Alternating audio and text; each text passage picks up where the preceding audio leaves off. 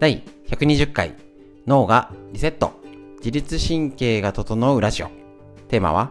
一家に一人おうち整体師を目指せ。本日もよろしくお願いします。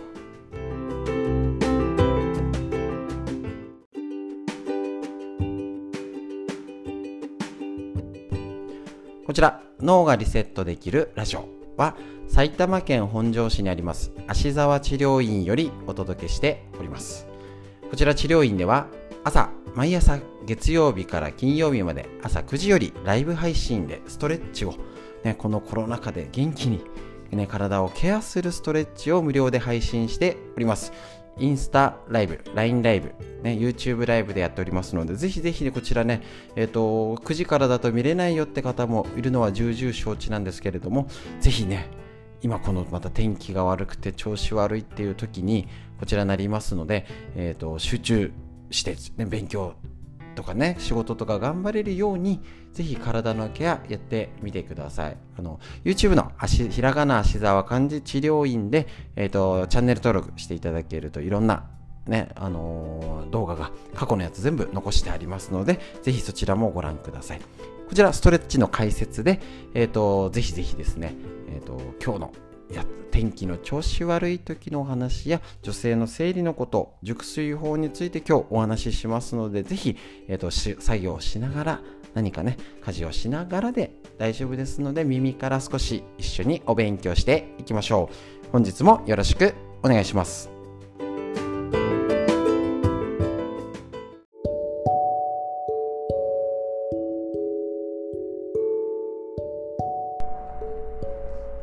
はい。それでは本日のライブ配信お疲れ様でした。えっ、ー、と、まだね、あの、LINE ライブ、YouTube ライブつなげっぱなしでの状態で今日の解説をしたいと思いますのでよろしくお願いします。はい。えっ、ー、と、本日特にですね、気圧のえっと、変化が激しいたまたま日になったので、ちょっと、きつねさん体操ってことで今週のテーマやっております。またね、昨日のやり方も、えっと、ぜひ、えっと、YouTube にアップしてありますので、えっと、体操とか見てみてください。今日は特に体調が、さらに体調が悪い時バージョン。ね、これから季節のまた台風とか爆弾低気圧雪が降った日そんな時なんかにも使えると思いますしただ自分で体調が今日は辛いなって時もありますし女性だったら生理前生理痛生理中の生理痛だったり、えーと、更年期とかですねそういうその時々ので調子が悪いな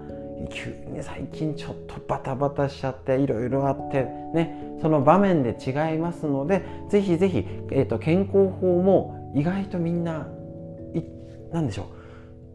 う。真面目な人ほどフラットにしちゃってる方多い気がします。もう朝のこれにやってあれかっちりこれやって。じゃなくて、えーと、適当になんか頑張れる日バージョンとそこそこバージョンとねもうこれだけでいいやっていうバージョンを持っておくと今日はどれをしようかなってことで武器になります。でさらにこの低気圧とかの対処ねあの今日もライブ配信中にねこんな日は出かける予定も変えるとか無理はしない。ってお話ししたんですけれどもとっても大事、えーと、それは別に用があったら行かな行かないでっていうことがメインではなくてですね、えーと、行った時行った時にも、えーと、一番良くないのは何かよくわかんないけど調子悪くなって、えー、と続けて行ってみて、えー、とやってみたらなんかダメだダメだったっていう風になっちゃうんですね。なので大事なのは分かってるんだったらゆっくり自分で楽な状態を先に作ってから動く。ね。辛くなって辛くなってもう横になろうじゃ遅いんです。ですね。なので辛くなったの前に楽にしてから動くっていうことをぜひぜひ、えーと、体、えーとやってみてください。で特にこういう気圧がやばい時台風とかもそうですし爆弾低気圧そういうような時なんかもそうなんですけれども特に子供ちっちゃい子だったらよく寝ます。多分えー、っとですねこういう時、えー、っと気圧の変化って言ったらどういうことなのっていうとざっくりでいいですよ。あの苦手な理科が苦手な方多いと思うんですけど気圧が低いっていう状態はどういうことかっていうと気圧要はポテトチップスが山に膨らんだ持ってったら膨らんだよってあれどういう状態かっていうと中が膨らんだんじゃないんです。気圧押さえつける力が弱くなったから膨らんだって結果になります。そうすると押さえつけられてるっていう状態がふわって楽になるんですね。日頃こうに押さえつけてる力と中をバランスこれが拮抗している状態一緒の状態を保っているとこれが普通なんですね。だけどこれが急激にたかが外れたように弱くなるとブワンって中からむくんだ状態になるので体はしんどいという状態になります。むくむとか巡りが悪い。それすると体の中の圧力っていうつくのであったら脳圧ってあれば頭痛になるだろうし眼圧ってなれば目が疲れるだろうし、ね、関節とか首がとかね腹圧お腹がとか血圧で全身だるくなったりっていうのがあるので子供は寝て休もうとするし保育園ぐらいのお子さんとかだと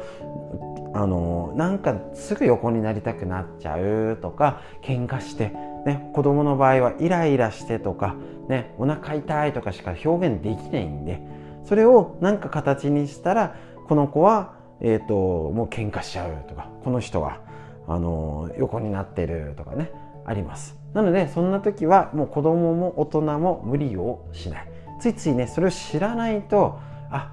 ダメなんだみたいに思っちゃうんですけど、えーと、あそういうこともあるかもねって知識として知っとる知ってるとねまあ言わなきゃいけないことやらなきゃいけないことはいやってとかにあったにしても優しくできるってのがあると思います。ですので、えーと、しっかり、えーと、体のことも見てあげるっていうの、ね、そういう変化があるってことを知っとくと全然対処が変わってくると思います。で例えばそれお年寄りとかだったらねで特に薬飲んでるせいかははっきり分かんないんですけど私のね、えー、と経験で言うと血圧が高いって言ってでだけど血圧の薬飲んでたりあのうまくコントロールできないっていう状態ということになると、ね、立った状態で頭を下げると脳に行く血液が送りやすいので頭を下げてるんじゃないか。っていう可能性があります。そうするとどういうことが起きるのっていうと,、えーと、腰曲がったおばあちゃんああベッドに寝てねって言うとピーンってまっすぐ寝るんですよ。腰曲がってねえじゃんと。いうことになるんですね。なのでああ腰曲がってないんじゃんっていう状態だとじゃあなんで頭下げてるの？って言ったら血液を送りたいとかなんか他立ってて重力バランスが悪いとか他の可能性があるんじゃないかなっていうことが見えてきます。なのでぜひぜひそういうふうに、えーと、調子が悪いっていう時を知っとくてあみんなも辛いんだ。だけど残念。旦那さんは気づいてないとか何も変わんないなっていうのは変わってます。子供もお年寄りも男性もね何にも気づいてないご主人も変わってます。変影響は受けてます。変化してます。ただ例えば古傷が痛むみたいに動きづらい何か癒着があって変になんかうまく動いてないって時が膨らんだら痛い痛い痛っていう風になるようなこの引っかかりが男の人の方が多分少ないんですね。感覚が。女性の方が毎月生理も来て変わることが大前提で毎月過ごしてる、ね、女性と変わらないが前提で動いている違いもあるかもしれません。なのでああ気づいてないんだなっていうのをね、えーと、逆にこういう話を、えーと、ご主人に聞かせてあげたり知識を持って対処できるようにすると年とともに急に年取ったように男性も膝が痛いとか前立腺がとか糖尿病とかって急に急に悪くなったような気がして急に焦ってあたふたするのが男性ですので、えーと、少しずつ体ケアやっぱり必要になってきますのでぜひぜひ日頃のことやってみてください。ということでこのダルダルモードの、えーと、解説になりましたのでぜひ活用してこのダルダルを乗り切るために頑張らない無理しない休むね。もし動くのがあるとしたら楽にしてから動く。でさっさと休む。といことで、一日お過ごしください。ということで、本日の解説以上になります。ありがとうございました。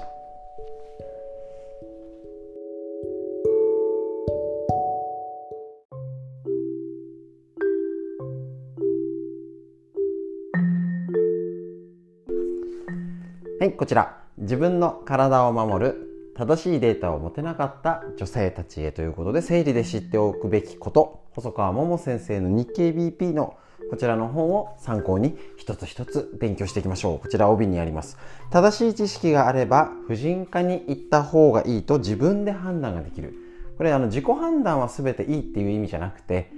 なんかなんとなくいかない判断をしちゃってる人の方が多いっていう継承だと思っております。で、そのための知識。この知識があれば変な悩み、余分に悩むとかどうしようがなくなるので、健康、仕事とか子育て、家事、育児、楽しみに自信を持ってやれる生活することができますし男性もこういう勉強することによって知識があるだけで余分な見解が優しくできたり家庭平和ができますのでぜひ一緒に勉強していきましょう。こちらセロトニンが減ると PMS になる。こちら PMS とは生理前に、えっと、イライラしたりとかだるくなったりとかあの女性の体だからそういうふうになる人は月毎月そういうことが起きてる。それを知るだけでも変わりますよ。こちら PMS の症状にはセロトニンというホルモンが大きく関わっています。で生理前はこのセロトニンが減るってことなんですね。えっと、改善方法はまた後で述べるんですけどセロトニンは脳内物質ですね、えっと、これが減るとうつの原因とかいろいろ大事な物質って言われてます。セロトニンは午前中の日の光を浴びることで分泌されるため。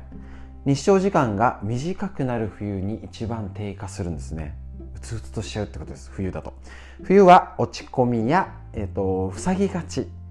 ね。落ち込みやすくて塞ぎがちになるんだけではなくて満腹感を感じにくくなったり過食食べ過ぎたり寝過ぎたりっていう風なことがある。これがねセロトニンが関わってるらしいということなんですね。こうした冬に起きる現象が生理前にはセロトニンが少なることによって起きてしまいます。つまり、えっと、極端な言い方すると冬寒いし調子悪くなるよね誰でもっていうのが月に1回生理前に女性の体にね起きてなる方は毎月冬みたいな調子悪さが来てるってことなんです。知ってますか？男性の方。ね。でもちろんこれがなんかあの弱い方もいたり強く出る方いるってことなんです。ね。そういうことをね職場で知ってると変わりますよ。ですのでセロトニンが減りすぎないような食事や生活習慣をして生理痛を引き起こすプロスタグランジンを抑制する食事をすればいいわけです。うんうん、つまりただもうどうしようもないこととかコントロールできないことじゃなくてこういう原因がちょっと垣間見えて少しこれができるんじゃないかな。例えば食事や生活習慣ってことは夜眠るとかいつどういうもの食べようとか運動血流っていうのが関わって生理痛とか PMS 影響出るって分かると違いますね。こちらの調査では生理痛や PMS についてどんな対策をしているかという質問に対して1位はなんとドゥルルドン特に何もしないあちゃーっていうこれね知らないことによって起きてると思います。つまり多くの女性が生理痛や PMS は仕方ないものと捉えていてじっと耐える、ね、痛かったら痛み止め飲んで耐える。もうねもったいない。変えられるってこと分かりますね。女性ホルモンの減少で加齢とは関係ないものにこの原因ですねにはストレスがあるってこと。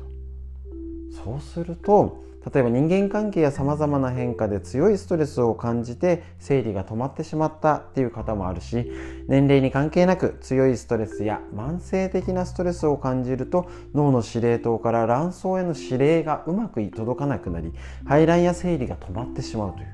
大変なことですね。ストレスや生活習慣生活環境には個人差がありますが生理痛や PMS に個人差があるのは当たり前生活前のメンタル不調はあなたのせいじゃないということなんですね。ホルモンの暴走と捉えましょうって書いてあります。つまり例えば女性だったら仕事で変わる部署が変わるとか1人目生まれて出産前後2人目産んだ後だったり産後育休明けとか場面場面環境が変わるたんびにホルモンが大暴走するっていうこと。これが分かってるだけで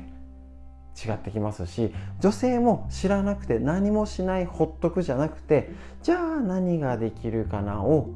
一緒にパートナーと考えられる環境ができたらなんかすごい明るい未来が待ってる気がしないでしょうか。ずっと悩んでる方は振り回されっぱなし。だからこちら最初に調査があるように仕事でもじゃあ昇給する話が出たら体が辛いからやめちゃおうとか、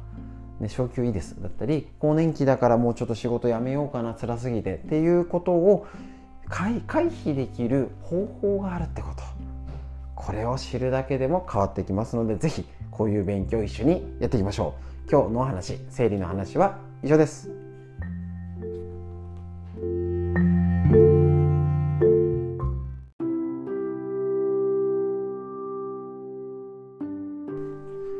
続いてこちらぐっすり眠れる最高の目覚め最強のパフォーマンスが手に入る。熟睡法ベスト101白浜龍太郎先生のアスコム社より、えーと、一つ一つ睡眠について、ね、いつも言ってますけれどもよく寝た方がいいに決まってるのはみんな知ってるんですけどなかなかねどうしたらいい？ね、でどうしたらいいかってこととしちゃいけないこととかもこれ一個一個ポイントがありますのでいっぱいあるんですけどああなるほどとか今日からできることありますので是非一緒に確認していきましょう。こちら今日のページ。熟睡できる枕はこう選ぶ。枕選びは本当にみんな悩んでおります。こちらね、えーと解説します。旅行先や出張先の旅館やホテルではあまり眠れないという人の話聞いたことあります。理由は主に2つ。1つは環境の変化による神経の高ぶり。もう1つは枕の形状の不適合。枕が合わない。問題ですね。特に後者枕が合わない問題はご自身にぴったりに合ってる枕を自宅で使用しているケースでよく起こります。普段寝れてるから旅行先で合わないっていうね。柔らかすぎてとかね。高さがなんか重なってるみたいなね。その際はいつもの角度や高さにできるだけ近づけるようにしてタオル等で調整してみてください。中には旅先だけでなく自宅の枕もしっくりこないという人もいるでしょう。合わない枕を使い続けていると首周りや肩周りの血行が悪くなってコリが出たり気道が圧迫されていびきをかきやすくなったりするっていうことなんですね。その人に合った枕を使用することは快適な睡眠を得るためには不可欠ですので合ってないという実感のある方は速やかに理想的な枕選びを着手しましょう。一応こちら枕選びのポイントが書いてあるんですけど枕に頭を乗せた時に首の骨から肩にかけて S 字カーブを自然に維持できる形状のものがベタ。枕の素材や好み寝返り打った時に頭が枕から落ちないようにとかね判断に迷う時は寝具の専門店へってあるんですけど本当にね寝る悩みは尽きないです。だからね多少はやっぱりね大変ですけどいくつか試してどれがいいかなってやった方がいいと思います。で私自身は、えっと、体のことやってますのでどうしたらいいってよく聞かれるんですけどまず枕を選ぶ前に首ガチガチ肩ガチガチだと要はフローリングで寝てるような状態に肩があるとこで枕どれが合うかなって選んでもいいの選べないんですよ。だから結局肩とか首とかが要は緩みね少し遊びが出てきてある程度の枕で自動調節して首ができる範囲内のものであるっていうのを先に体を作った方がいい枕出会う確率が上がるんじゃないってお話しております。ね、だから全部枕のせいじゃない体のせいもあるし枕のせいもあるからまず体のせいを少しでも楽にしといてから枕ね、あのいくつか買わなきゃだからお金もかかるんでそういう選び方するとえーと、自分に合った枕選びの最短距離に行けるんじゃないかなと思っております。なのでぜひ体の歪みを先に取る。もう一つ合わせて、ね、確認しておきましょう。ただね枕どうしたらいいかはね大変結果に出にづらいとかねあれなので一つ一つ意識してやってみてください。何でもいいじゃダメってことですね。熟睡法以上です。確認しておきましょう。